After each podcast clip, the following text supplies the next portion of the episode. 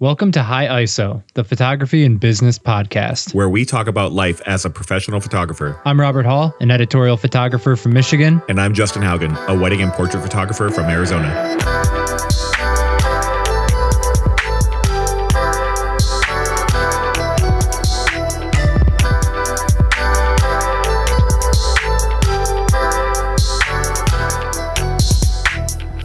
What's going on, Justin? Not a whole lot, man. Just trying to stay cool. It's freaking hot out here in Arizona. How hot? Uh, it was 102 today, which is actually cool by our summer standards. Like I think in Phoenix it's 114 degrees, Ugh, that sounds Yeah. awful. and Uh, our monsoon season's kicking up too. So humidity is rising, and so it's not it's not a dry heat anymore. That's what people always say when, like, oh, it's so hot out there, I can't do it. And then it's like, but it's a dry heat.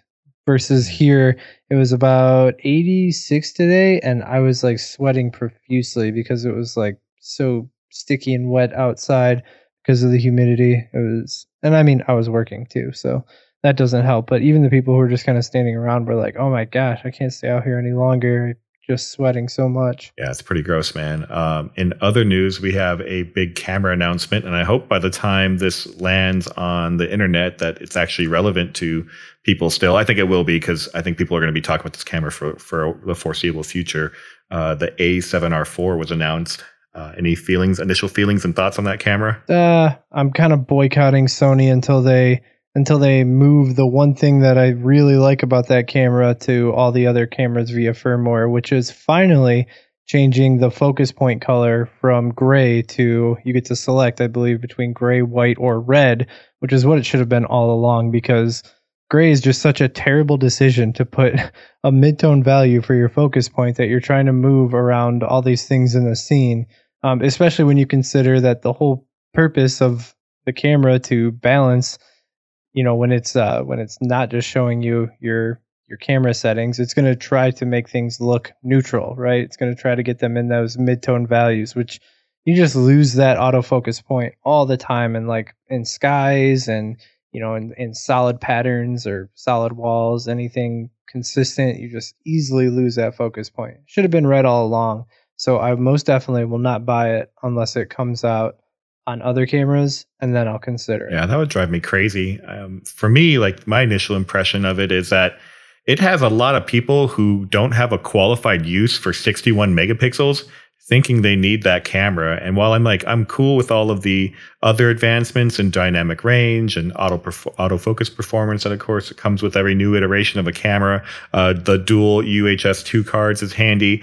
Uh, the average user, I, I know we know a lot of photographers, and I can only pick out maybe five, and I'd be lucky to say 10 photographers who actually qualify or warrant the use of a 61 megapixel file. You know, I'm shooting dual uh, D850s, uh, both with 45 megapixels, and I shoot an MRAW pretty much 95% of the time because I don't want the hassle of managing large files like that because it brings out a whole new slew of issues with uh, workflow, fast card, fast high capacity cards, and then fast high capacity um, external storage uh, on your computer and your workflow. So plus the computers to support it. So I'm a little. I think it's. I, I think it was the camera that nobody was asking for right now. Yeah, yeah. Both of what was like the instant joke? You kind of came at me with a joke about it, and then I immediately followed up with how I had just posted that in another group. Like, Yeah. It was like I said, uh, absolutely no one, like um, like those memes, like absolutely Yeah. no one, as in nobody was asking for something, and then Sony was like, "Hey guys, here's a 61 megapixel camera." Yeah, and uh, meanwhile, I'm just thinking like the one thing anybody's been asking for from Sony is like, hey, flippy screen, flippy screen, make it work. There's no Which- flippy screen. I thought you guys had No, flippy screens. It's a tilt screen still. Oh, so it only does like a 45 degree angle if you lift it from the bottom. Yep, And what about like if you hold it upright and bring the top forward, just like a 45 degree? Not even. I don't think. Wow, even my D850 does a flat 90 degree angle. Yeah, it's a joke. Um, they should be flip out. They've always should have been flip out. And you know, I find it. I would think that the the one claim I've heard is like, well, Canon's got a patent on whatever that is, and you know, there's probably only so many ways that you can make it, which would make sense. Like Fuji has tried to get around it with like the odd tilting, dual tilting directions. Uh, Sony hasn't embraced it yet. Nikon hasn't.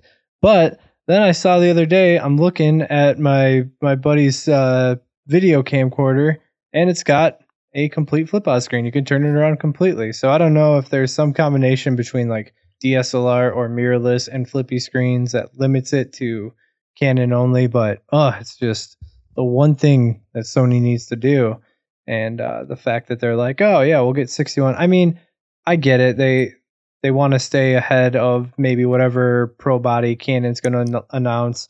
The dual UHS2 card slots was definitely a good move because that's one of the things I dislike about the uh, current generation A7, A9, or I forget if the A9 is two UHS2. I think it is. It is. Man, yeah. Then I don't. I really don't know why they didn't bring that down to the A7 series. But anyway, yeah, the dual card slots is definitely appreciated. A little bit of control changes, beefier grip, faster EVF. Hopefully, that's a little bit more natural because that's something they've fallen behind on. So there's there's good things, and it really didn't come with that significant of a price jump. Same price as the uh, A7R4 was, or A7R3 was when it came out. So ultimately, not too bad. But yeah, I'm boycotting until they address that with uh, firmware. Oh, for the other cameras, right? Because I thought this camera had a red red focus um, selection. Yes, point. this one does, but my, I'm I'm still like I will not buy this camera if Sony mm-hmm. does not make that a uh, a firmware adjustment on the previous generation cameras because it should have been addressed forever. I mean, I'm t- I, when I think about a feature like that, that's something that I could probably Google how to find that line of code in firmware and how to change whatever the hex code is for the color mm-hmm. in there. You know, that's something that I could probably figure out in a week. So the fact that it hasn't been addressed with firmware is just embarrassing. Yeah, that's a that's a head scratcher for sure. I, I think for me, like what keeps this camera from being a serious contender for me is that no medium raw full frame medium raw feature. Could you imagine a 30 megapixel medium raw file out of this thing? It would be it'd be like the end all camera uh, right now for this current gen. Like i wouldn't have to buy an a7 III if i was in the market. I could look at the a7 mark iv as a de facto solution for the majority of the work that i do like the 95% and then the 5% of the work if that that even calls for uh, that amount of resolution at 61 megapixels. Can you could you imagine like how much more popular the camera would be yeah, yeah, you have a much better winner on your hand. That's another thing that you know Nikon didn't do for the longest time. You know, even back with the D810, they didn't have a medium raw; they had a small raw only, and it was like, well, what the hell is this? Where's the medium? And uh, uh, another thing that people have attributed to Canon patents, but yeah, apparently you're saying that Nikon got around it with uh, the D850. Yeah, they finally did it. I've always heard the, the, the medium raw patent was owned by Canon, and that's why other camera brands didn't have it. I don't know how Nikon got it, or if it took them, you know, buying the rights to that patent to be able to use it in their um, in this application. But I I love it because I actually had seen some initial uh, reviews showing that the medium raw was soft, and I in application I just can't discern that quality of detail um, on people's faces. It all looks sharp to me. So uh, I've been running with it. It's been great for the work that I need that I've been doing, and the the dynamic range, the recovery is there. Even at MRAW, I think you're at 12 bit instead of 14 bit files. Uh, still plenty of dynamic range on the D850 sensor. So I I love that, and it's it's made the D850 an amazing overall camera for me. And I, I finally feel like I've settled into the camera I've been I've meant to had have for the work that I'm doing. One thing that's also confusing to me is this whole 15 stops dynamic range thing because I feel like they said that about the A7R3, and there's always a difference between the spec dynamic range that people actually test versus what they market. You know, they market some perfect photo example um, and, and, that's how they got 15 stops of dynamic range. But yeah, um, I, I, don't understand that because I feel like I've already heard 15, or maybe it was like 14.8 or something like that. But I, I don't expect there to be that significance of, of a dynamic range difference between this and the A7R3, which just makes it. I don't know. It looks like a complete skip for me. Like the only two things that I could see myself really benefiting from it are the focus point color and the uh, dual UHS2 card slots because yeah. yeah, 61 megapixels even for me someone who does actually benefit because I'm doing a lot of large print work and a lot of times we're doing it on really awkward sized posters where you know starting with 42 megapixels and then we crop in this weird way or we decide to go vertical on a sh- shot that I did horizontal then all of a sudden boom you're down to like 21 and you're not meeting the print standards anymore you know if you wanted maximum dpi but mm-hmm. um so you know i could almost make a case for some unique situations but for the most part 42 is beyond okay. Yeah, I actually think it drives value to the A7 Mark III. I think it makes that camera a little more uh, valuable now because inevitably the prices are going to drop on that camera. Uh, so I think you're going to get if you push it into the twenty five hundred dollar range, that camera becomes a lot more reasonable because now you can. I mean, I'd like to think forty two megapixels is more manageable anyway, but it's still that's still a lot of pixel data. The files are pretty big. I think you're looking at hundred megabyte files, close to if you're shooting at forty two megapixels. Uh, but I think the value now um, it pushes people more towards the A7R3. I bet you that camera is going to sell even better now um, with the presence of this camera because I just feel like there's going to be a lot of unqualified uh, shooters using 61 megapixels that don't even know that they, why they need that much resolution. Yeah, I mean, if we just need to do a quick PSA here, if you're printing an 11 by 14, you need 4200 pixels on the long edge to have maximum quality for close distance uh, you know 4200 on the long edge that's what a 12 megapixel camera mm-hmm. so i mm-hmm. mean if you're not printing over 30 inches you, you don't need to be looking at a 60 megapixel body at all you just don't um, and and if your use case like this is like what we're both thinking we're, we're seeing people whose primary use and, and showcasing their work is social media in which you're downsizing everything to 20 2048 pixels. You're downsizing everything to three megapixels, you know? Mm-hmm. Um, so the idea that you're like, you know, swooning over 60 megapixels, oh, I finally have this is just kind of, I don't know, bizarre. And I find what happens when you start looking at uh, these files, and I, I, noticed this when I got into the D850 and I was looking at 100% uh, zooms, one to one zooms of my files.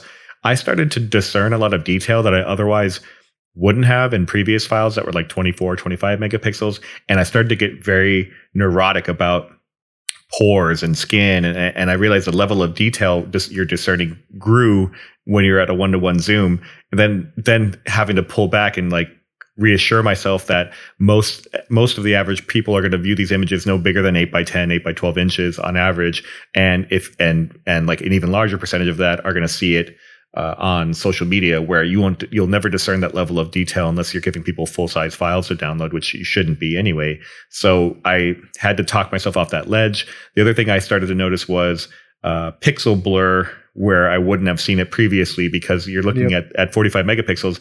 Uh, if your technique is off and if your shutter speeds aren't high enough, you'll notice uh, pixel blur more than you would have uh, with previous cameras. So there becomes like a impractical point of diminishing returns on the on the use case for the for these high megapixel sensors because um, you're starting to discern detail that other people aren't even going to you're gonna you're gonna like nitpick detail that other people aren't going to be able to visibly discern for themselves. Uh, and then even in the case of large format printing like i agree with like a fine fine art large format printing or a situation where you might need a a different crop. Like if you want to crop vertical from a horizontal i could see that from a from a large megapixel file. But uh, people some some people have thrown out the conversation of what about billboards or vehicle wraps or whatever? Uh, and and that's a whole other topic that i don't think people are well versed in either. It's about um, minimum viewing distance uh, from from what you're looking at. If you're going to take an entire scene of a billboard, you're generally you know several hundred feet away from it uh, until you, even when you drive up to it, you know maybe with the closest you'll see it is from hundred feet, and you're never going to discern the amount of detail that you would be needed in like a high megapixel situation. You're gonna, you're, I've actually seen I had a buddy who had an entire double double vehicle trailer wrap. He had a eight megapixel file on the side of that um, side of that trailer of, of a car that he photographed. So eight megapixels did a whole trailer wrap, and because why when you're five inches from it, you know, five feet from it, and you're looking right at it, um, those details mean nothing. You know, at what you're looking at, you need to back up and see the whole thing in its entirety. So visible dis- viewing distance is a big part of that. Yeah, if your argument is billboards, let me tell you, I have roughly 20 billboards up on on I-75 right now in Michigan, and I was shocked at the. That was kind of when I went into it. I was thinking, oh, finally, I got purpose for this uh, A7R3's megapixels, and lo and behold, it was not the billboards that I needed the megapixels at all for. Somebody sent me one of the files to one of the billboards that uh, we have up right now, and I was shocked that the file that they distribute to the company is 390 kilobytes. What?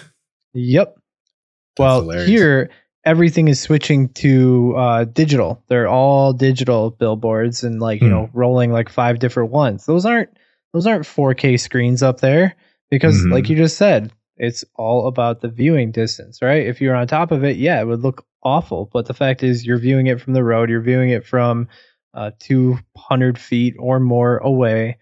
You're looking at. I, I actually I should look up the dimensions. on I'm that. curious, but uh, yeah, 340. I mean, obviously we, we're talking a compressed. It's thrown out all recovery information, so you know we're not trying to. We're trying to have the smallest file possible, and I think they just do that with like all their ads because they're never going to try to recover that final ad JPEG and and start pushing colors and details around. But oh, you know what? I have it right here. Hold on. Properties. I actually oversold it. Well, this one has a lot of white and it's 184 kilobytes. Huh. And it is 840 by 400 pixels. You could get away Oh, with wow. like the OG Kodaks. Like that is that not a megapixel? That's like that's like original 480p resolution right there. Yeah, that is Like uh what is that? 320 kilopixels? Yeah, that's not even 1 megapixel. yeah, and then like any, any and any like large format printer, um, they use a software. I think it's Fractals they call it that upsamples images. So even if you gave someone an you know an eight by twelve file and they needed to run you know a several foot banner or, or file off of it, they've got software that upsamples uh, things to fill in the fill in the details where you would normally have pixelation. It it, it somehow does some magic in it. And it upsamples files to, to discern or cleanly at larger print. So any good printer is running a fractal software to upsize things that are bigger than the files that you give them. Yeah, there's a there's a recent software that I want to check out uh, by Topaz Labs for for increasing the size because we had to do that recently. We did a bunch of drone footage and some of the purposes that we want to use it. It's only 12 megapixel files, and some of the purposes we want to use it need more detail. So we're thinking about using uh fractals, not fractals, but Topaz Labs new software on it because that's actually using AI to create new details as opposed to just uh what it what would it be interpolating or you know duplicating details Yeah, I think it's interpolation when you go up. yeah something like that i don't know i know interpolation has to do with video editing so it's something about moving pixels around Yeah, we're um we're technical to to a certain extent, and there's some things that are going to escape us. So it's fine if we don't know everything. It's a need to know basis And I probably just picked up uh, a nice gulp of whatever I'm drinking here. This kombucha I'm drinking when I said that. oh kombucha sounds so good You guys get that up there? Has kombucha made it to Michigan? oh yeah I'm kidding. what the hell i'm not in like freaking i'm not in like saskatchewan Don't you drink like Faygo up there? No, I'm kidding. hey you Faygo's- juggalo. Oh, i'm that's actually right. We- we i'm talked- not a fan of Faygo we have talked about juggalos before Yeah, I forgot. I remembered that now. Um, so how do we jump right into our our topic here today? Um, today's wait be- before we do yeah. I got a question. Have you have you been playing around with uh let's talk about something useful that's new that come out. Have you played with the uh, texture option in Lightroom? Oh, that's a good thing feature to talk about. Yeah, it's uh, a big part of my touch up workflow right now as a local adjustment. I actually added it uh, to my clarity and sharpness bring downs that I for use for a, a preset that I called uh, skin retouch. So I've added texture in there as well and kind of eased up on the sharpness and clarity pull down that I was doing. I'm curious what what is your method for making that a local adjustment? Uh, so when I go into my local adjustment, I, it's now a slider in there, so you can bring it down. I think I bring it down to like negative fifty, and then like I pull clarity down negative thirty, sharpness negative twenty, like in that ra- in that realm, and uh, I can then save that brush as a preset, and I call it skin retouch or light skin retouch, and then I use it to give everyone a little bit of um, softness on their skin to clear up clear up some of the blemishes without getting rid of some of the texture that you see in people's skin, so it looks a little more natural. all right, all right. I'm about to blow your mind. Okay. So I've been brushing too, Mhm. and I just uh, do you know about the uh, color range like masking option? No, is that new? Okay, so the feature is called Range Mask, and what you do is you go into any type of local adjustment. So it can be the brush, it can be the gradient, or it can be the radial filter, any of which is fine. And then you can bring down that texture slider and put it wherever you want. But the cool thing is when you get into range mask, you can use a, a color or a luminance range mask. And this is kind of like blend if in Photoshop, if you're familiar with that. Basically, you're just selecting either a range of colors or a range of tones um, to only apply that selection to. But the cool thing is once you once you choose color, I'm assuming you can do this for luminance too. Yeah. um, you get a new color picker, and then you can use that color picker. And then a second thing I found out is when you use the color picker, instead of like clicking on the color that you want and then modifying the slider, you can just hold down the the picker and select a range. So you make this little square. So instead of selecting one single point, you're you're basing your color mask off of the area that you select. So what ends up happening is you can take either say the radial filter if you're doing a bunch of consistent headshots or even the gradient, apply the gradient to the entire freaking image and then apply the color picker and drop the texture down the amount you want. And then you can go sync that to all of your images. And then all you have to do is go through, click the color picker, make the little square of tones you want to select, and boom, every single file you get your skin softening without any brushes, bounds, modifying the radius, anything like that. Um, it is so quick and just honestly, like I, I, I kind of feel upset that this is coming at the end of my wedding career because this would be the most powerful like you know retouching application for you know a light retouching application for a vast amount of images which is exactly what weddings call for you just changed my entire headshot workflow for my client and that's going to speed things up dramatically and i'll only have to um, to local um, spot adjust. Actually, I also wanted to share this little tidbit with you. I've I've learned recently after doing some reading on Adobe's website that there is an order of operation for max speed in the development module as far as what things affect uh, performance, uh, what adjustments you do. So if you want the max performance, do not apply a a global preset to everything. Like if you do a if you do like a look preset and apply it to all of your images, like like we do, because that's intuitive to how we work. Like I I apply my preset to my entire set of images from a wedding, and then I go in, do my slight slider adjustments, and then local local adjustments, like the local adjustment brush and and uh, the spot healing tool. Well, I was reading on Adobe's website that if you do presets first, you will slow down performance of the develop module. So the best way to do it is to actually go in and do your spot removal adjustment first and your local adjustments and then apply your preset after the fact. And sure as shit, it actually speeds things up. So um, on my headshot workflow now, I go in and do local, I do my crops and local adjustments first, and then I apply the preset last and go back and tweak uh, any highlights and shadows that I need to after the fact. So it actually, you get instantaneous healing brush performance if you don't apply your preset first.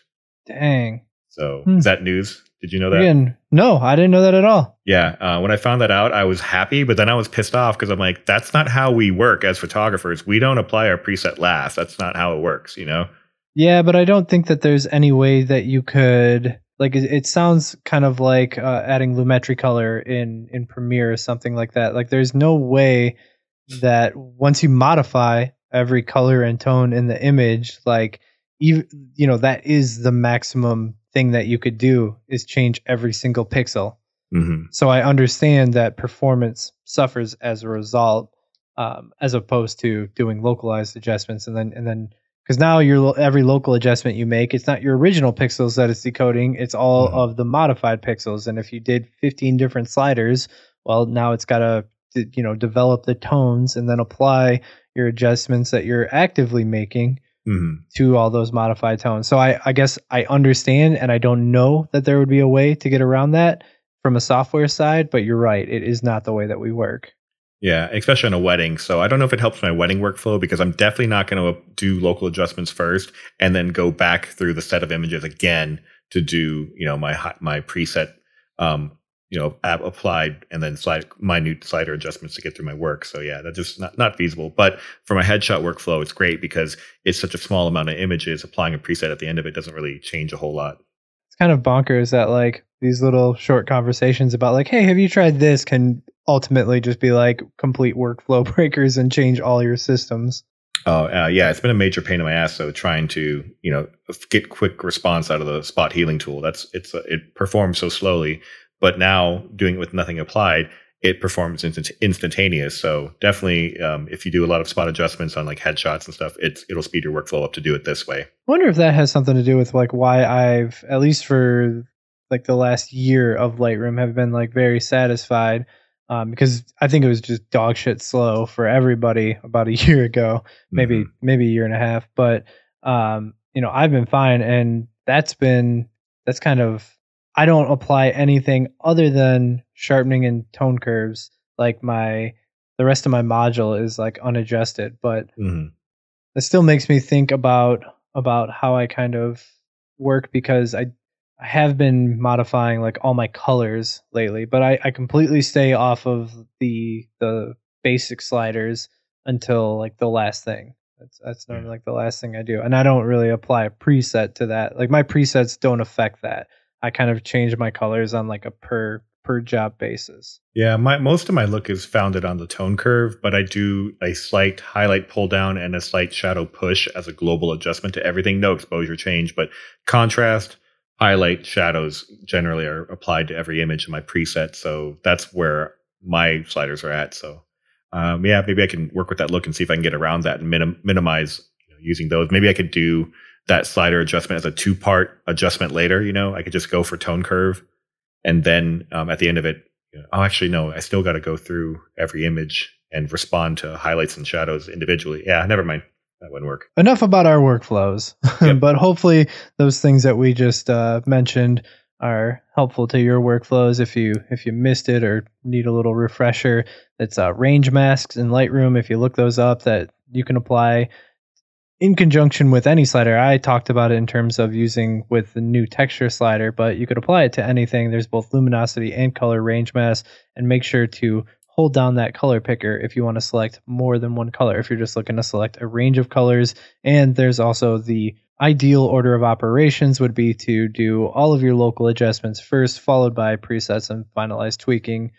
That way, your Lightroom is a little bit more responsive in those local adjustment period, which is normally somewhere that Lightroom suffers. Ah, but there was a purpose to today's show beyond uh, beyond what's up and and these tips that we are giving each other, and that is managing client expectations. That is not the name of it. It's actually when you and your client aren't a good fit. I'm gonna go back. No, it's fine. Yeah, no, I, I think I think both of those kind of tie in together. It's like a title and a subtitle. But yeah, when you and your client are not a good fit. That's actually what we wanted to talk to you guys about today. And I guess before we we get into it, let's let's talk about a a situation. Do you have a situation that could have been avoided? And this is probably both. We're going to have to go back early in our career because we identified this, and then you know we we probably both started nipping it in the butt so that we can avoid it more in the future. But uh, do you have any horror stories from when you did not identify that you and your client weren't a good fit? Yeah, I've got one story that sticks out, um, and I I don't know that I would have kn- known otherwise to look out for red flags, but it became apparent after the fact. And she, the bride in this case, thought she was receiving. Um, she, she was upset that there was so many images that I delivered to her, which I had never had anybody complain about that. But she literally said to me, "I thought you were going to pick like." the top like 50 images and really photoshop the hell out of them and deliver them to me and She thought I don't was know. getting a blog post. yeah i don't know what like i don't know why that would be her expectation i never set that expectation i told her like what i was looking for to deliver to her uh, but she was really upset about it and then uh, when it comes to group photos i tend to photograph things as they are. So like if i'm doing like family photos and one kid's looking if, if i've got like if i take like multiple photos and shoot like four four or five frames and the best looking frame means that like one child is looking out of frame I, I roll with that. Like I just don't I don't like to go back in and and mess with that setup much more. But she was upset. Like, couldn't you know? Don't you know they have software that a lot you know makes you can change the expressions as like she's seen those Windows commercials where like you can make everybody look in the same direction. Oh, like one head swap that was applied to one perfect situation. Sure. Probably on a tripod and yeah, yeah, yeah. Yeah, and and yeah, you know what? In retrospect, I probably could have done that. And um, but th- for me, like when I'm thinking big picture wedding delivery,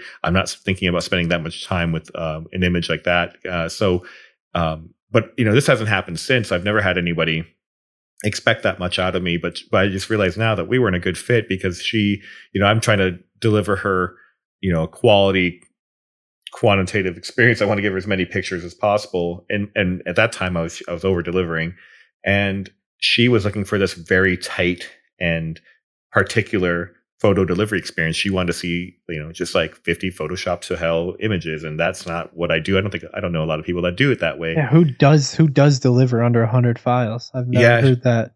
She was upset because there was chairs in the background. I'm like, yeah, well, there were chairs in the background. I don't, you know, her wedding ceremony set up like, you know, I, I'm good about a minimizing obstruction. And in retrospect, I, you know, I, I don't deliver that quality of work anymore. Like I, I'm probably a little more neurotic now about placement and positioning of things, but we were not a good fit. And I learned that after the fact. And there's no other way to know that without, you know, having it uh, come, you know, having it um, blow up in your face like that, you know?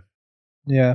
I've had one negative experience and like I would say like like one true nightmare client um at least in the result in retrospect and you know it's the only time that I've ever actually had a complaint like about the the final delivery aspect and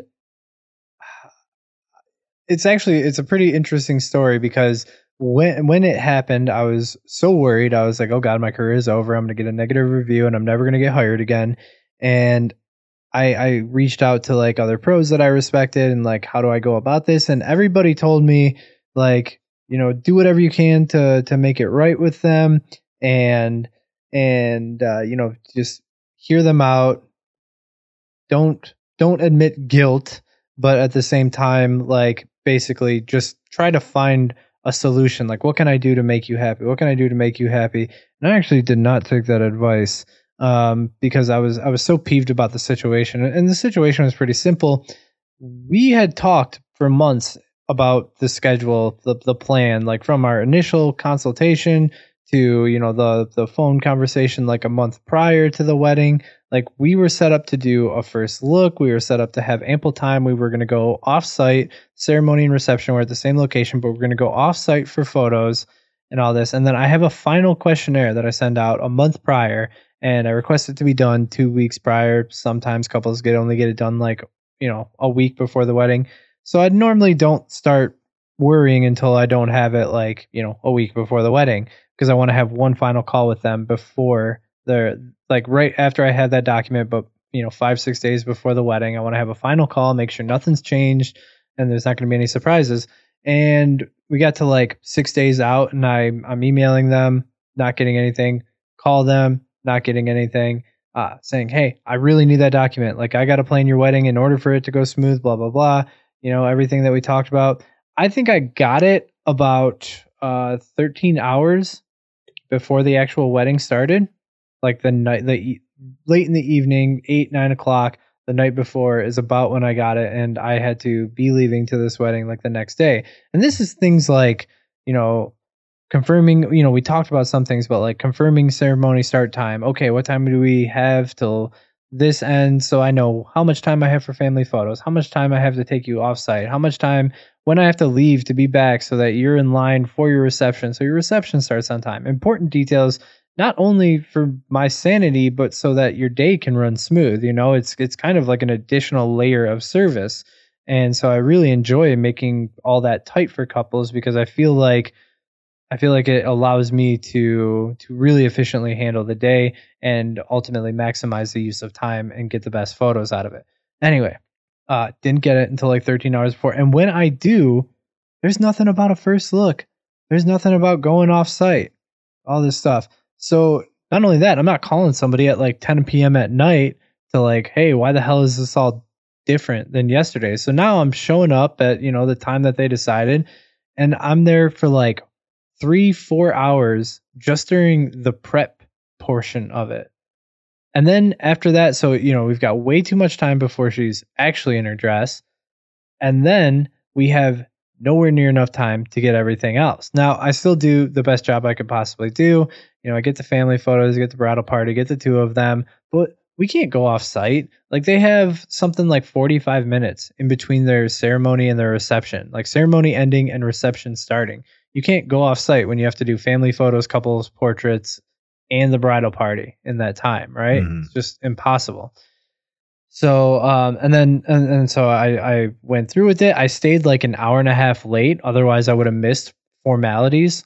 Um, and then, and then they wrote me back when they got their final gallery that they were disappointed with like the lack of variety and like the locations and stuff. And, and I, so I was ticked off. I'm like, well, what do you mean? You this whole time we talked about a wedding that is not how your wedding was designed at all, and you left me in the dark until 12 hours beforehand. Um, so I went through and I listed every way that I tried to reach out in advance, along with their, you know, ignoring my request to complete this. I, I mentioned how I stressed the importance of this document and how ultimately I felt like I did the best job possible. I mentioned the fact that I stayed later and I was really worried that I was going to get like some some letter from a lawyer or something like requesting money back like I was just going to make her even more mad but uh, I, I I don't think I I don't think I ever heard back from them again at least not concerning the quality of their gallery so I, I guess that's a a win in my book but especially like I said earlier, everybody was telling me like, you know, look for the solution on how you can make them happy. And I just felt like it was just a, a, a disservice to me and, and the effort that I did put in to make sure their day went smoothly. Like I didn't feel at fault at all, you know, for, for how that went. And yeah, you know, we were out on one patio that we really had the opportunity to do everything is. So it does kind of lack variety, but that's because you had in your mind that we were going to offsite. I went and scouted like three different parks in preparation for this to find the best one and uh, to ultimately not go anywhere. So I was quite disappointed too. But yeah, that's uh, something that in retrospect, you know, that that timing in mm-hmm. advance, um, those are those are things that I had to change in my contract so that I could avoid being put in that type of situation again. Because you know, who wants to experience? I the last thing I want to do is is for you to be like unhappy about the variety of your photos. But if you don't let me, you know, find a solution for that, develop a good schedule, and coach you on having a wedding that will meet your standards, then there's nothing I can do. Mm-hmm. Yeah, and that's a big part of managing client expectation is having those conversations in advance, as far in advance as possible. I like to be a part of that process very early on and let people know, like, hey, whatever planning you want to do, any kind of timeline things, feel free to run them by me. I honestly feel like we, I can make a better wedding schedule than a wedding planner. Um, I, yep. I mean, I feel like I, I have a better sense of like, and I and I and I understand the constraints of catering, uh, wanting to get table table service out as quickly as possible, so they can t- they can take down tables as quickly as possible. Like they their objective is to plate food and then clean up food and get out of there. So I understand that constraint, and I also understand that we don't want to keep guests waiting too long. I understand the totality of a wedding day and uh, being a part of that process, letting people know like what stage of preparation they need to be in at what phase of the day to get max value in front of the camera. I, I primed them for that expectation uh, from the very beginning with our consultation. I let them know that we will have a schedule and we will we will have a phone call together where we go point for point where they are in the wedding day, and that's usually about a 15 minute phone call for me to draft a schedule with them. So I always make sure I get that covered um, at least a month out in advance because uh, usually they call me and they want to know. Uh, hair and makeup wants to know what time they need to be ready for. And so I, I, try to make sure I keep that as early as possible because I think if hair and makeup runs late, then they screw the rest of the wedding day. So I, I also think it's the most common thing to run late. Yeah, number one, that's definitely hair and makeup, uh, especially if you're in other countries. Whenever I shoot in Mexico, uh, for some reason, hair and makeup runs extra long down there for some reason. So, um, yeah, um, then that's why it's important to have this contract and all this detailed out in your contract to set the stage for these expectations. Yeah, if you if you really want to be a successful wedding photographer, then you're going to have to look at things from other vendors' pers- perspective. And you mentioned not making the guests wait, making sure dinner gets out on time. I've had so many situations where couples are like, uh, "Can we, can we do more photos?" And you're at that crunch time in between the ceremony and the reception, and I'm like, "You really can't because there's 200 people waiting on hot food in there. You know, you don't want them to wait any longer. You have." You know, if you have the style of wedding where first time they see each other is down the ceremony, then there's normally a bigger gap um, in between as opposed to a first look style wedding. And uh, you know, you will you will get yourself in in dark water with with a vendor if you run them really late for dinner because ultimately you're ruining their experience because now their food isn't going to be on time and and now they're scrambling to set up. So one of the best things you can do is just have an airtight schedule and vendors will really, really appreciate that and, and sticking on it. So when it comes to managing those client expectations, make sure you're being open about how long it actually takes you to get the photos that you want. You know, have those ideal times, plug all that in so that you can set yourself up for success, not only for your clients, but so the whole wedding runs smoothly and everybody was happy with you running the show. Yeah, and I realize now we're honing in on weddings, um, and that's this whole conversation isn't necessarily only about weddings, but it's the easy ones for us to to rely on. But I actually think about a client, another wedding client of mine, who how do you identify you're not a match um, maybe philosophically or in the um, foundation of your work like what do you do that uh, is different that they don't like or that they like like I, I don't like to do a lot of the can you do photos like this style of work? Or you know people should have an idea that when they work with me that they're that they're zoning in on a special type of work. Like not i mean everyone's work is special but i'm not hyping myself up. Um, but that they see something in my work that resonates with them and that they are coming to me because they want to see themselves in those photos in that style. And I had a, I had a bride one time who asked me if I could shoot more light and airy. And for some reason I said, yeah, no problem. And like, mm. I can make that happen. But the, we ended up not working together but at the moment, like it was because it was a destination weddings to the to the Caribbean. I was like, yeah, I can do that, no problem. Like I'll keep my flashes at home, or you know, yeah, um, yeah. I'm traveling light. Yeah, I was ready to make concessions uh, about my style, and at that point, I should have realized like we're probably not a good fit because she wants to see herself in somebody else's work, not my work, and that you know that, that just stylistically we probably wouldn't be a good fit. So we, we should recognize that about our clients. Like sometimes it's okay to want to please people, please a client, and try to achieve a work. Like if, if, I've had clients who had a special type of portrait that they had done with a very particular lighting style, and I've had to recreate somebody else's work, and I was just giving them a product. I wasn't really like I wasn't hung up on the artistry of it because it was a certain kind of thing they needed, and I could deliver it. So you know it's okay to want to please your clients and if you have the, the range and the capability to do so then go for it but when it comes to like weddings for me artistically if if they're not seeing themselves in my photos how are they going to feel after the fact when like i get some like epic flash lit image and they expected to see something with a backlit sun you know? Yeah i mean that's something that you got to stick to your guns to and if we're sticking with weddings then you know the, it's a very common theme when you're starting out that people come at you with oh you sound great because of your pricing and but can you do this? And then you go oh yeah i can do that. And then you ultimately start creating work that you don't necessarily believe in. Um, you know it's always good to experiment and, and be open to other styles but the longer that you do it the more that you're going to get refined into what you want to create.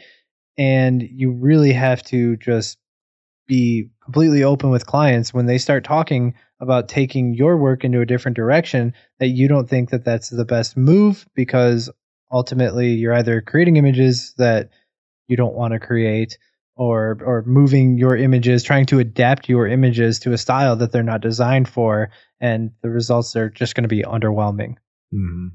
and i guess i want to lean on the idea of like philosophically like how we allow people maybe our, our personal values our morality as far as like where we misalign with people um, for something that i've been struggling with uh, that trying to find a voice, especially in expressing my work through uh, the LGBTQT community. Uh, I support it. I support their unions, and I'm willing to photograph them. I've only done, I think, maybe one. I think one a total. I support that, uh, and up until recently, I didn't know how to communicate that to that community, and I didn't know how to word my website respectably because I also didn't want to pander to people. I didn't want to be like I, I've seen a I, because of SEO. I think we see a lot of like keyword pandering in SEO. So I've sure. seen like mountaintop lesbian wedding, and I'm like, oh my goodness, that sounds really. it sounds so bad, but it was like that was the title of the blog post. It went viral, but to me, it just sounds like it sounds like pandering. It's like, oh, let's let like to me, a couple isn't reduced to their, their sexuality. sexuality. Yeah, yeah. Like I want to photograph people in love. I don't want to say that I photograph a particular kind of people in love because again, pandering and also maybe it seems like you're excluding other people in that way. So I'm trying to find the best way to communicate that. And lately I'm getting more comfortable with the idea of just saying like, Hey, I support LGBTQ weddings. I've, I've put it in. So now if you Google Tucson wedding photographers, see my name, you'll see that strictly, you know, expressed um, implicitly in my, in my, uh, SEO description on, you know, my, my site description, it says there that I also support those weddings. Uh, but I don't want to pander. And I feel like there's a, a fine line between pandering and and also just saying like, hey, I support everybody's love and I want to photograph it. So that's something philosophically that I'm trying to uh, or not philosophically, but uh, in uh, the social issue in my my morality is trying to align that way. Also, at the risk of that, like I'm probably losing inquiries from it from people who don't support those unions. And mm-hmm. how do you make that determination in your brand? Is your brand strong enough to to support that and lose a segment of business? Because I know there's probably past past clients of mine who didn't support it, and would they have worked with me knowing that I do? So there's a, there's a big red flag to figure out if you fit with people and how you fit with people and how you communicate your brand. Um, how do you deal with that? Have you dealt with that in your own work? Well, I find this interesting because this is this hits on two things that I think are both deserving of their own episodes, uh, and we both actually have notes to do both of these episodes later. And that is one: Do your personal beliefs belong in your photography? Um, which you know, perfectly fine saying on this podcast that I find it. Um, I can completely detach from my personal beliefs when it comes to the what I am supporting. Now, I'm not saying that there's anything that I particularly hate, but I'm myself am an atheist. I have no religious affiliation whatsoever, yet I go to church more than most people do because of the amount of weddings that I do that are of religious uh, you know, have some religious affiliation. Um, and the other thing that you just mentioned, and I didn't even think about that, like mountaintop lesbian wedding, SEO aspects, you know, it's one of those things that just completely kills authenticity and, and how you organically feel about something because you're a slave to all of these algorithms, which is another show topic that I want to do, which is why social media and algorithms are the enemy of creativity. Uh, as far as how I do it, I kind of keep myself a mystery on that aspect. I don't have a lot of information about about who I am, what I support, what I'm interested in. Uh, I do have you know a diverse diverse type of weddings on my portfolio. That way, people can see that I have photographed same sex couples. I have photographed everything from you know backyard non-religious weddings to church, big Greek church, big Catholic church, big Jewish uh, Jewish Orthodox weddings underneath a chuppah. Yeah, I even got the flavor on the chuppah. That's right. So I have I have all that shown in images so that people can find that, but I don't have anything stand out because I don't want to make those statements that are reducing people to some affiliation, one little microcosm of their personality. Because ultimately, I'm concerned about, like you said, photographing people that are genuinely in love. That's what I want to capture. Those are the people that I want to work with, and nothing else about them, any other creed, religion, or anything really has much to do with it for me. Mm-hmm. And but there are people who specialize in like I only shoot lesbian, you know, lesbian gay weddings or LGBT LGBT. I guess it's a mouthful to say those weddings versus, um, or they only shoot uh, they, Chaldean. They speci- yeah, specialize in in Persian weddings, specialize in Jewish weddings. Like there's there are people I know a photographer who specializes in uh, in Tucson's big market Hispanic weddings. So they're photographing quinceañeras and and uh, Mexican weddings. Like there's there is something to be said to be marketable to that. I, I personally feel like I'm I'm available to everything. Uh, but yeah, like personal values. I guess that's a whole other episode. You're right. I'm trying to think like what other ways that, that we identify red flags for people outside of just weddings or you know weddings too, but like where are the red flags? Like how do you what do you what's a no no go zone for you in terms of like who you would work with? And are um, we talking or is it also like is it also not just values but like the value of the work? Like is it you know how do you determine like if a client is asking for too much or you know there's a ton of different things. I, I feel like anything that gives you that slight discomfort when they ask you and and, and you kind of your shoulders shrug up a little bit like uh and you start thinking about your response and and you know you know it when you feel it whether it has to do with price or the images that you're going to create or terms or will you give the raw files you know there's so many like little things out there. Uh, you know just some examples I mean, that I can think of in the frame of weddings are the Pinterest one is a huge one for me too. When when they start wanting you to create another board, or they have a board that they want to share with you, and they want you to recreate all those, like that's a massive red flag to me. So I try to identify that and nip that in the initial consultation about how I don't like to work that way, and this is why. I answer it before anybody can even ask, and I, I think the more that you just kind of talk about those things that the ways that you work so that they can instantly identify if something's going to be a problem. Maybe they just won't even call you back and you might not know why, but you know, by just being vocal about the ways that you like to work, I think you will cut out a lot of it. Um, when it comes to value, value, I find like pricing and everything so difficult. Like, I feel like a lot of people just like to make it so cut and dry about like these are my rates, and there there's especially when we're going across different genres of photography. I feel like there's there's so many different levels to it. For instance, like the regularity of work. If if I'm going to be working with somebody all the time, I'm I'm much more likely to accept a little bit lower than I would I would put out for for a one-off client, right? Um, and and things like distance come into play, like how how far someone's asking to travel. Anything that that makes you uneasy with with your typical processes, you just need to be really open and honest immediately following with your response rather than trying to find a way just to satisfy them so that you can get the check because ultimately it's going to cause problems down the road. And this is a big gray area for people eh, based on like how frequently you're being booked and how much you're earning. Like your your threshold for bullshit goes up considerably when you got bills to pay and i definitely take on gigs that i wouldn't normally be, uh, be as comfortable taking uh, if um, i you know have to pay a bill. So I definitely think that we qualify our we qualify clients with our value system much differently based on frequency of work. And I know for you and I both right now, we're, we're in a position now where I can, we can both say no to things that don't, align with our values.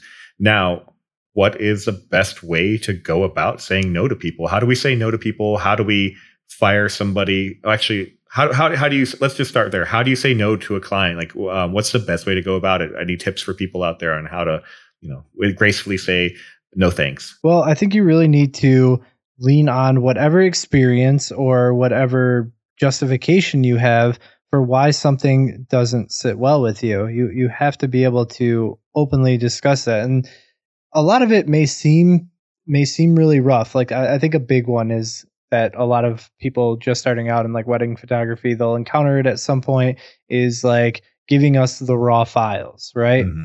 and and there's so many reasons why why you shouldn't be doing this but i i guess the big reasons that they stick out to you that's why you have to be able to immediately turn around and address it with the client and and nip it right there because more than likely like they are just not not thinking about your perspective, right? They just want something because they heard somebody else got it. That is the case for so many of these conflicts is like they just heard that one person got it and therefore they think that they need to want it or they read some terrible article that doesn't really uh, you know represent our industry correctly that it's commonplace that people distribute raw files or something like that just to go with that example and you know i if somebody's asking me that, I'm going to say, well, I'm not willing to deliver the raw files because, well, most of the time you guys don't have the software to analyze them. And second, I don't really want my work represented in a way that I would not distribute it because ultimately my work is what represents me for clients in the future, right? Mm-hmm. That's exactly how I would respond to to that request. Uh, when it's a money thing, it's to me, I I'm very cut and dry about it. About just like you know, I apologize that, you know, our rate's not what you're looking for. I'll give them a suggestion of somebody else that that might be willing if I if I know of somebody that is a little bit cheaper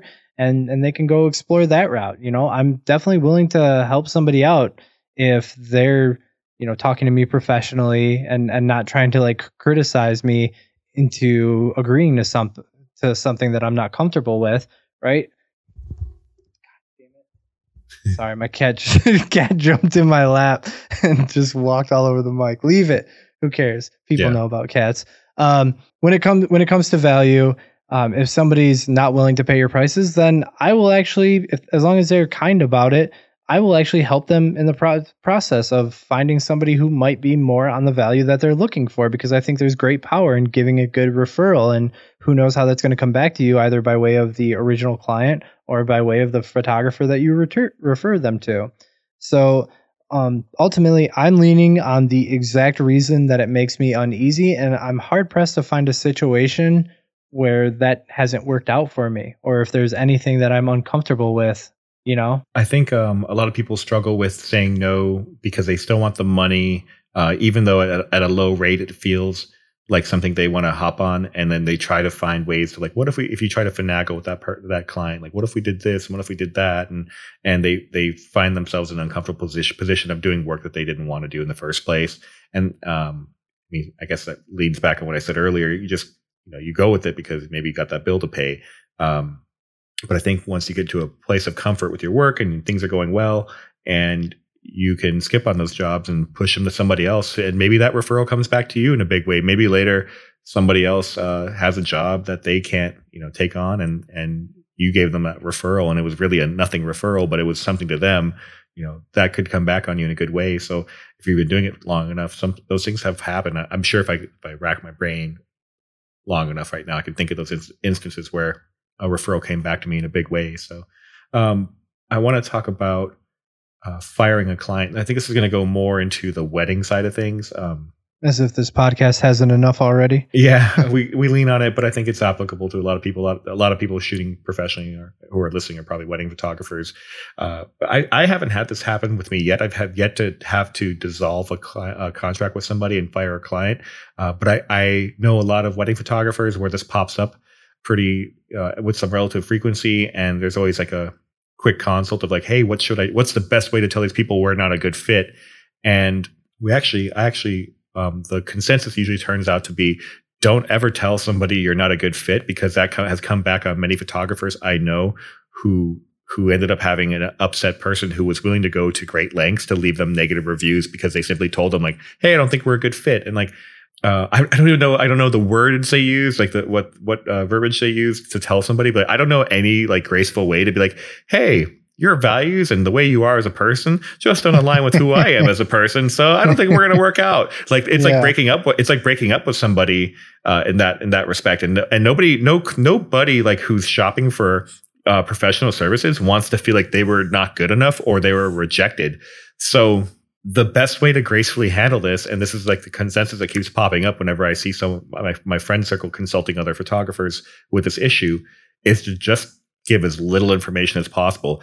Uh, come up with a personal friend. Hey, I actually just had a close friend who popped up with this wedding wedding date, and I'd be remiss if I wasn't able to photograph it or be a part of their wedding in some way. I'm going to have to decline our our time together. I'm sorry, you know. Or I actually just accepted a contract for um, for this booking. You know, like come up, come up with something that that makes your availability uh, sparse and that you're not able to do the wedding because of some other obligation, and keep it as quick as like as short as possible. Because the less you get into the emotional aspect of like why you don't align with somebody's values, then the better you'll be off. Because those people won't want to shame you on on the Knot or on Yelp uh, after the fact. So once I got to a specific level of business where you know I knew I knew I was going to be okay uh, once I got to that level, I started with every couple that contacted me. I would say when they initially asked about, you know, if you're available for this date, I would say, "Hey, uh, yes, I am still currently available, but I have had someone who has expressed interest in this date, but we can still meet." And um, and then I explained to them that the way that I handle things is that I, you know, if if two two people are lingering on the same date, then um, I, I do quickly contact the first one before anybody makes like a final decision. Like whoever contacted me first, and they're not ready to book, then so be it. But two things: one, this creates a you know semi sense of urgency with them. You know that that somebody else is going uh, is already interested in your services for that day, but it also creates that that back out plan in case it's just a bad meeting and they still want to book you. Uh, situations that I've been around, and it has saved me probably five six times from working with a client or having to give them some other reason. This way, they're prepared from the get go for the idea that I might not be available even after meeting with me. Right. Mm-hmm. So it's just an up in the air. And um, you know, I get I get a lot of multiple inquiries, so it's been a little white lie sometimes, but for the most part, you know, somebody else has expressed interest in that day. But ultimately, like, yeah, it's it's about keeping feeling safe, not having anybody be extremely bitter if they wanted to book with you and you decide that they're not a good fit. And um, yeah, you know, ultimately they, they, they can't turn around and say like, oh well, we thought for sure you were you were good for us. Why else would we have met? You know, you you're it also for me, I feel like has has weeded out some people who were like high strung from the get go. Because I like working with chill people who who aren't going to give me like you know uh, a- any problems. And I feel like one easy way to identify that is if they're comfortable with the fact that I might not be available and they're still willing to meet, then you know we're good. They're Mhm. they're my people, right? They my ideal client. That's a good identifier for me. So that's like a triple threat that identifies problematic clients in advance, gives me a way out, and it creates a sense of urgency. Yeah, and I think we should all be aware of like who we want to book with. Like, who are your ideal clients? Like for me personally, uh, the people that I want to work with are the kind of people that I would hang out and have a beer with. Like the kind of people who you know grab brunch with me or um, are adventurous and want to go cool places. Like I, I need people who laugh at my shitty jokes and who drive with my sense of humor. Like that's that's a big part of my experience on wedding days. Uh, I you know I I definitely am a little more proactively involved in terms of like the experience of someone's day as it pertains to interaction. Uh, I'm not I'm not just a fly on the wall. Uh, you know, there's a lot going on with me. I don't want to like detract from people's experience, but I want to I want to add to it. And uh, if we can get along like that, and we we appreciate each other appreciate each other's energy on that level, like we're an ideal fit. So everybody should know that about their clients. Like, who do you fit with? Yeah, absolutely. Finding your ideal client and then creating some type of system so that uh, you can avoid a future disaster are both really, really healthy things you can do for you know running a business long term. Have you ever had to dissolve a client with a uh, dissolve a contract with a client? Yep, once, and I had to do the whole, the whole find a dissolving contract and and, and make that for the first time for that client and everything. It was, it was a weird thing. They were very after the initial consultation and booking, they were quite mysterious in that like they weren't responding to emails and picking up calls and stuff. And then all of a sudden, there was like a lingering of a potential date change and uh and ultimately i don't actually know what the whole situation was but i actually called the venue and asked if they had a booking and, and told them my perspective and, and why i was asking um and they said that they didn't have anything for that day Hmm. so they had either already changed the date and weren't telling me or never actually had that venue booked from the get-go super weird situation but uh, ultimately I, I sent them that uh, I wasn't going to be available for their future date, which they hadn't told me. But like you know, I basically just said that like I I had concerns about working with them. This was actually before this is before I even was in that in that sphere of feeling okay with my money. Like I you know in terms of my job, like it was very very insecure part, which is you know the type of client you attract at that period is like something some weird things are going on I never understood or figured out what that whole situation was, whether they actually had a venue booked or not, whether they ever had a wedding planned. Very confusing stuff, but yeah, I did ultimately get them to sign a uh, dissolution contract. Yeah, and then and then there's the other thing that comes up: uh, the return of deposits. Like you know, uh, uh, generally, if the client is ending the relationship and they are they are canceling the the wedding or or um, their relationship with you for whatever reason, contractually, if you've got a good contract, uh, even a basic rudimentary wedding contract, that uh, that retainer is non non uh, refundable, and that you have no obligation legally to to refund it to them. Uh, but I've seen a lot of situations where that popped up, and this desire to return get that um, deposit back kind of comes up, and I feel like photographers deal with that more than probably any of the other vendors. Uh, do do you return that money? And I think you know for some people you're more apt to make that concession or if you some people i know photographers who have had to end the end their the the couple had ended the contract and they were they were pulling out. They weren't going to get married anymore and they wanted their their deposit back. But uh, the photographer and ultimately told them if i book this date i'll return your retainer in full. Uh, if not you know they're out of luck. But you know sometimes people out of the graciousness of their graciousness of their heart will just give those um, those retainers back, but uh, contractually you have no obligation. And if you're the one that dissolves the uh, the contract, which I actually saw this happen in one of my my local photo group that I run, uh, there was a situation where the photographer uh, was withholding the retainer, and they were the one that uh, ended up pulling out of the out of the booking, and it made a stink in our in our photo community. And um, I don't remember if the photographer, I think I kicked them out of the group because it was a bunch of bullshit that they did that in the first place but yeah, so you know, they're uh, ethically, if you're if you're the one ending the relationship uh, for whatever reason, you know, you should be returning that retainer because it, you initiated that that uh, dissolving of the contract. Yeah, yeah, I agree with that. Yeah, if you're stopping, then you know it's it's your decision on your part, and yeah, I feel like that's I'd have to like look at it word for word, but I, I feel like that's kind of how mine is. Like it's up in that it's completely open that if for whatever reason I have to cancel that, I would be refunding. And yeah, if it's them, that's kind of based on the date range in terms of how much money they get back. You know, if you're we're 90 days out, chances are I'm not booking another wedding. Sorry, that that retainer aspect is is sticking with me because well, you know, I had 6 months that I could have booked this and now that opportunity is foregone. And a lot of people will argue that well you're not doing you're not actually doing any work. And it's like yeah but i don't have the opportunity to do any work anymore because i've been holding out for you this whole time. So uh, it's completely standard practice to to keep that retainer. And yeah i agree it's also a pretty common practice that if somebody pulls out and you do manage to book somebody else that they will actually refund it but completely stuff that you can you can base on your own tolerances and you know as long as it's all airtight in your contract then you should be good to go. But yeah with that what that what you mentioned about the one guy doing like him ending a contract and keeping a retainer no that's a dick move.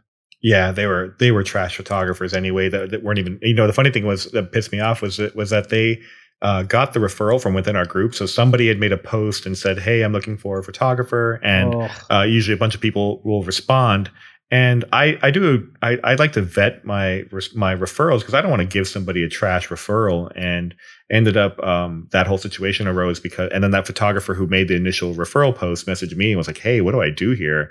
Uh, and so, you know, we had, I kicked those people from the group and, you know, I think they scrambled to find somebody else to replace. And then finally the people, um, said that they would return the money, but they had already spent the retainer. It's going to take a little bit of time to pay them back. And I was like, what a disaster. This is it was, it it pissed me off to the point where I, I almost blew up referrals in the group altogether to tell people like listen if you are referred a wedding or if you are giving a referral like you know understand that you need to vet your your referrals and also that if you are getting a referral in this group if there's an exchange of commerce that is happening there is an expectation of of uh, professionalism and that your job your number one responsibility is to make that person's referral look like gold i think otherwise yeah. like i'll just yank referrals out of the group altogether and i'll delete them all and nobody deserves to like have the benefit of this group uh, ex- exchanging commerce within this group. So I, I was pissed off. Like it really, it really made me give pause to the idea of people referring work out my group altogether. Yeah, that's a that's a dicey situation. We have a very large referral network. I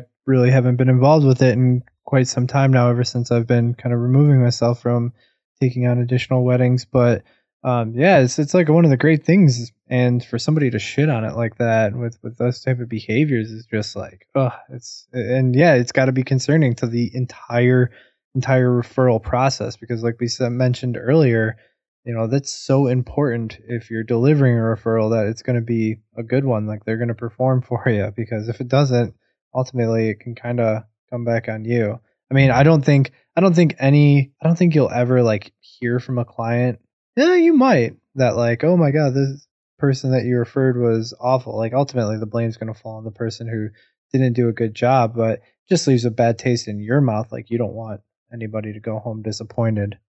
I agree. So right, man, let's uh let's wrap this show up, man. I want you to recap the entire show. what are, what oh, are the, what oh, are the, okay. What are the takeaways from today's show? You're better. Okay, you're so the big takeaways from this episode is first, do not buy the Sony A7 R Mark IV until all the other Sony cameras have a red focus point. And when it comes to identifying if you and your client are a good fit, always be honest, be upfront about your previous experiences. If they're contesting you in some manner, do not feel discomfort in telling them why you do not feel comfortable about working a certain way or agreeing to certain terms. It's completely within your rights. Um, if you ever have to tell somebody that you're not available or you just don't want to work with somebody, never make it personal and tell them that you know you don't want to work with them because they're a jerk or you don't believe in something that they believe. Just be very vague and tell them that you're unavailable. Something else came up. You're very sorry try to guide people with really good referrals when you get the chance. That way you can ease the process for them and at least they got some value out of working with you. And when it comes to firing a client, make sure that you're protected with your contract well in advance. If you're not using contracts for your services, stop this immediately. The first thing you need to do before you book another service is get a good contract talk to all your peers about situations that they've experienced. Make sure that your contract is tight to protect you from situations in the future. And if you do have to split with a client, make sure to do it tactfully and make sure to do it contractually by giving them a formal contract to dissolve the services. Boom. I'm Justin Haugen. I'm Robert Hall. Peace.